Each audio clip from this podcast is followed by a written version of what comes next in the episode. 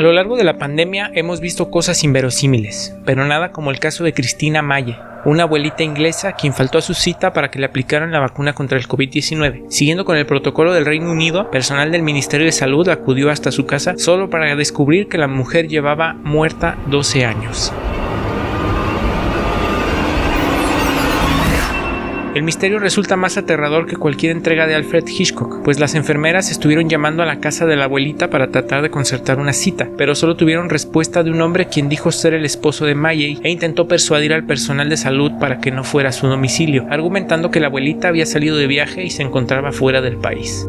Ante la urgencia del gobierno de Reino Unido para vacunar a toda la población de adultos mayores en el menor tiempo posible, las enfermeras ignoraron el aviso y de todas maneras prefirieron acudir hasta la localidad de Aberdeen, al noreste de Escocia, para ver si tenían suerte. Cuando llegaron a la casa de Cristina Maye, no había nadie. Estaban por regresar sin tener éxito, de no ser porque una de las enfermeras se le ocurrió asomarse por la ventana.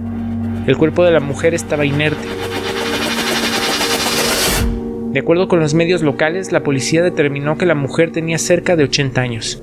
Sin embargo, después de la autopsia y haciendo un par de investigaciones, concluyeron que la mujer había muerto 12 años atrás y la última vez que fue vista acababa de cumplir 68. Los vecinos de Maye estaban conmocionados y es que nadie la conocía y nadie la había visto, al grado que uno de ellos dijo que tenía 22 años viviendo en el mismo lugar y aunque identifican al supuesto esposo no sabían que tenía pareja o que vivía con alguien. Desde luego la historia es más que escalofriante, pero el cuerpo de policía logró deducir por qué Cristina Maye era una total extraña en su propia comunidad. Los descubrieron que el hombre que vive en casa junto al cadáver siempre ha mentido diciendo que es su esposa y se encuentra de viaje. Ahora las autoridades investigan cómo fue la muerte de esta mujer y si se trató de un homicidio. Con información de Adriana Alanis, yo soy Alejandro Ruiz y esto es No Dormirás Más. Si te gustó, por favor, ayúdanos a compartir y dando like para tener más videos como este.